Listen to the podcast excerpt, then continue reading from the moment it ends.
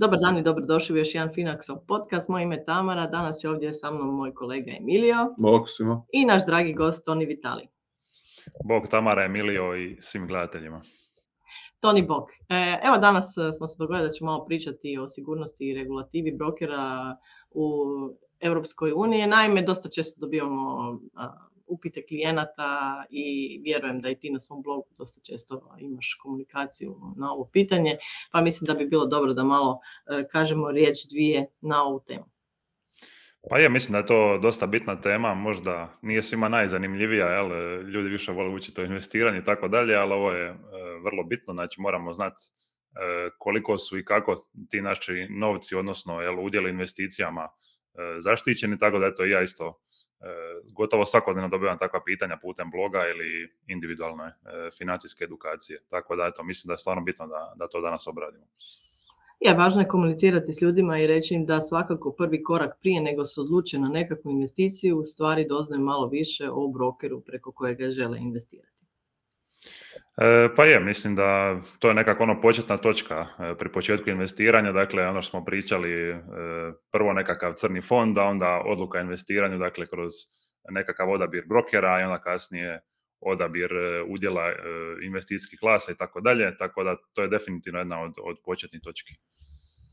Evo možda na početku odmah da se dotaknemo toga što u stvari znači kad je neki broker iz Europske unije i znači pruža usluge u Hrvatskoj, što je njemu za sve to potrebno. Evo s naše strane mogu reći što se tiče Finaxa, znači potrebno je dobiti licencu HANFE, to je znači naša da tako kažem supervisory regulatorno, nadležno tijelo. Nadležno tijelo e, i e, ti registri postoje znači na njihovim stranicama i tu se može pogledati e, prema različitim klasifikacijama gdje neki broker spada i u stvari ko, pod koju regulativu e, spada. Finax je recimo pod MIFIDom 2. Da Jel tako? A, tako da ovaj, mi uvijek kažemo potencijalnim klijentima ako žele nešto provjeriti da slobodno odu na te stranice. Što u stvari, evo možda sad da ti kažeš e, ovako ko bloger i kad pričaš s ljudima, znači što, što im znači ta sigurnost i zašto je bitna sigurnost danas u svijetu uh, investiranja, posebice kad govorimo o kriptovalutama i takvim nekim stvarima, vrlo često čujemo o prevarama i onda ljudi postanu skeptični i na neki način stavljaju sve investicijske e, pružatelje u nekakvu e, vreću zajedno i ne vide da, da to tako kažem i ne znaju razliku između pružatelja, ne znam koji je broker pod MIFIDom 2 ili nekakvog takvog kvazi da kažem pružatelja ili možda nekakve uh, stranice koja se deklarira kao nekakav pružitelj, a u stvari je prevarantska. Pa da, velika razlika e, između financijskih institucija poput e, banaka i brokera koji su stvarno vrlo visoko regulirani u EU i recimo kriptomjenjačnica koje su e, vrlo, vrlo malo regulirane u EU, da se to tako izrazimo, znači to je totalno su drugčiji leveli regulative, to spomenula se taj MIFID, dakle E, pogotovo taj MIFID 2 koji je, ajmo reći, novija verzija te regulative koja znači uređuje e, nekako cijelo to tržište, e, ima nekako poprilično ovaj, uvjeta i nadzora nad brokerima, recimo to ćemo i kasnije spomenuti, svi udjeli malih investitora se ne drže na računu samog brokera, nego na račun nekakvog treće strane, nekakve najčešće depozitarne banke, jel? tako da ono što se kaže, ne može broker tek tako raspolagati našim, našim novcima, jel? Tako je, taj račun uopće nije u sklopu, da to tako kažem, brokera, znači jednostavno onog trenutka kad pošaljete depozit, on sjeda na taj račun i mi kao tvrtka nemamo ništa s njim, da to tako kažem, jel? Znači u jednom trenutku ti novci nisu dio recimo Finaxa, da to tako Da biti to jedan od zahtjeva koji moramo ispunjavati, znači strogo moraju biti odvojena sredstva klijenata od sredstva samog Finaxa, znači da, tvrtke. To je, to je prvi korak uopće. Da, eto je općenito u sklopu te MIFID 2 regulative o, nekako su um, ograničena su recimo i, i ti nekakvi poticaj na trgovanje koji brojni, brojni brokeri imaju, znači e, da jednostavno ne, ne, ne mogu tek tako navući korisnika da, da investira nešto što ne želi ili da investira više nego što želi, jel? također nekakve druge stvari poput neovisnih savjeta, jel? znači broker ne smije isključivo preporučavati jel? samo svoje usluge, ako daje nekakvu edukaciju mora to biti nekako malo, ajmo reći, šireg oblika, jel? E, ne znam, periodični izvještaj također su, su dosta bitna stavka, dakle dosta bitno da je broker transparentan, da imamo neke izvještaje o stanju na računima, o konkretnim naknadama koje smo platili i tako dalje. Tako da to su ono sve nekako ove, stvari koje su vrlo bitne. Ali eto, spomenuli smo HANFA ovaj, daje, daje tu dozvolu e, na tržištu Republike Hrvatske, čak i za brokere koji su registrirani drugim e, članicama Europske unije. Tako da eto, pozvao bi sve koji istražuju bio to Finax ili nekakav drugi broker da mogu otići na stranicu HANFE ako odu pod e, tržišta kapitala i registri tamo mogu pronaći e, znači baš izlistano prema kojoj regulativi koji broker je registriran ili nije registriran u Republici Hrvatskoj. Tako je. E, evo, Emilio, možda ti, ti radiš sa klijentima i možda iz prve ruke možeš nam reći neka najčešća pitanja koja po tom pitanju... Često upravo znaju to pitati, ono, ako se nešto dogodi Finaxu, šta se događa sa, sa njihovim novcima, znači ono kao što smo rekli, znači budući da su sredstva strogo odvojena, znači sredstva klijenata strogo odvojena od sredstva Finaxa, Finax ako se raspadne, ako dođe nešto Finaxu da više neće postojati, vrednosti se glase znači, na ime i prezime osobe koja je otvorila taj račun, znači vama se dodjeljuje E, tada će vam Slovačka narodna banka dodijeliti novog skrbnika, ali vašem novcu i vašim vrijednostima se ne, događa ništa. Da, važno je tu u stvari naglasiti da to u Finaxu imate vlasnički račun kao što imate na primjer u banci, jel? I prema tome ovaj, što se tiče samih tih nekakvih jamstava, postoji jamstveni fond koji garantira, znači, budući da je Finax recimo slovački broker, e, do 50.000 eura po vlasničkom računu i sad u stvari ovdje je vrlo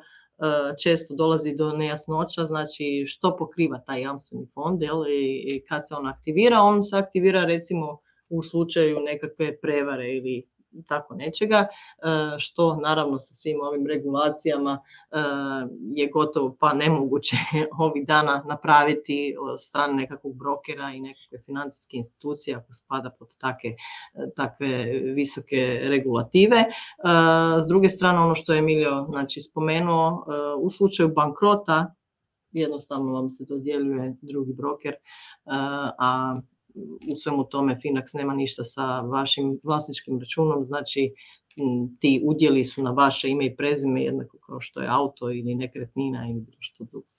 Tako je, mislim da dosta ljudi taj buni e, nekakav e, maksimalan e, iznos dakle, osiguranog depozita, dakle, to što si rekla, to se odnosi na nekakve financijske prevare i ako se ne varam na gotovinu, ako držimo nekakvu veću količinu gotovine na brokerskom računu, također je, ove, ovaj, se, se radi o 20 tisuća eura, jel? Mislim, bilo je 150 tisuća kuna. Da, bilo je, da, da. Ja sam mislio da je bilo 100 tisuća kuna, a ne, nije? 150, Aha. 150. Da. Tako da to su, to su nekakvi minimumi, ali eto, čak i, i za ljude koji imaju znatno ovaj, više iznose na, na tim e, brokerskim računima, rekli smo eto u slučaju bankrota brokera jednostavno ti udjeli će se prebaciti nekog drugog skrbnika, drugog brokera i to je to. Tako da, eto, mislim da je stvarno ova, Europska unija po tom pitanju je visoko regulirala e, brokere. Mislim što je vrlo važno i upravo zato je važno da ljudi u stvari razumiju razliku između te vrlo regulirane financijske da kažem, strane i neregulirane kao što su kriptovalute koje na neki način i privlače neke ljude upravo zato što nisu regulirane, mm. jel? E, tu pronalaze nekakve, da tako kažem, atraktivne strane e, te industrije, ali u svakom slučaju ovaj dio, znači banke, brokeri, oni su vrlo, vrlo e, visoko regulirani i, i s te strane zaista je tu velika razlika.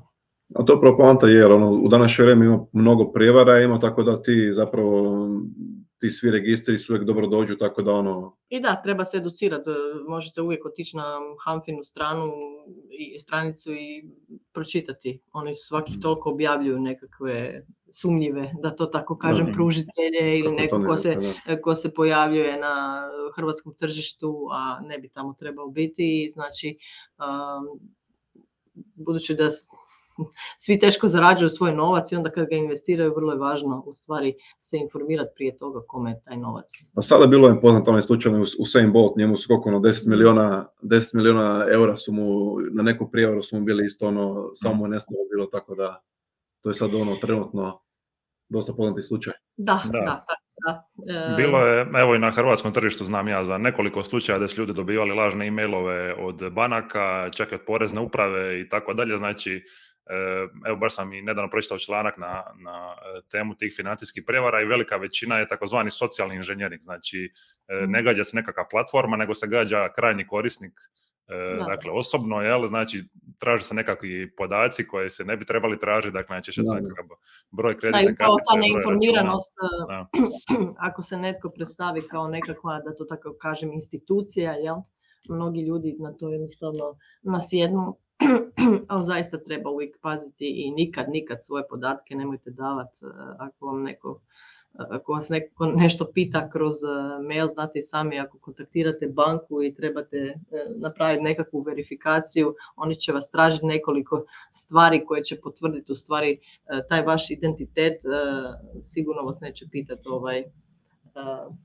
za bankovni račun. Ili ime, ime mačke. da, da, tako da ovaj, tu je bitno se informirati i zaista educirati u tom smislu. Tako je, mislim da je to općenito tema koje su ljudi sve svjesni, postoje to nekakvi načini kako sebe zaštititi, na primjer ta e, dvofaktorska autentifikacija, dakle otisak prsta to i, i Finax ima u mobilnoj aplikaciji ako se, ako se ne varam, tako da to su sve nekakve stvari koje, koje pomagaju. A i to je bitno, recimo i sam taj onboarding, znači mi smo bili prvi e, koji smo nudili tu biometrijsku verifikaciju, sve to su sve danas, mislim, tehnologije, posebice kad radimo online, koje su zaista e, potrebne u svijetu današnjem i sa današnjim tehnologijama kako bi nam pomogle na neki način i zaštititi klijenta od mogućih prevara i nas od eventualno nekakvih da. kvazi klijenata. Da, da, i pranje novca svega. Da, moramo biti vrlo striktni po tom pitanju, znači što se tiče pranja, pranja novca i takvih stvari. Prema tome, banke uvijek zajedno sa brokerima mora imati te informacije, mora ih na neki način izmjenjivati, posebice kad se radi o većim iznosima. Da, pa mislim, evo, e, to, to je to e, od nekakvih najbitnijih stvari, ne znam li imate još nešto za dodati vas dvoje? Ne, e, ništa, ništa, ništa. Što te ovak...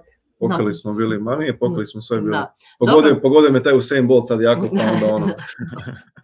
Dobro, onda idemo. Pa moram, da, pa se moram odmoriti sada. Dosta mi ubuđenja. Hvala ti Toni na još jednom gostovanju. Evo, nadam se da se uskoro vidimo. Hvala vam što ste nas e, gledali i slušali. Pišite nam ako imate nekih pitanja i svakako zapratite na našem YouTube kanalu Finax Croatia i Tonijevom uh, Škrtom Otočano ili kako se točno zove YouTube kanal? Je sad Toni Vitali? Škrti Otočani, Škrti Otočani. Eto, tako da ovaj, gledamo se i slušamo se sljedeći put. Hvala, hvala na pozivu, Bog. Bog, Bog Toni.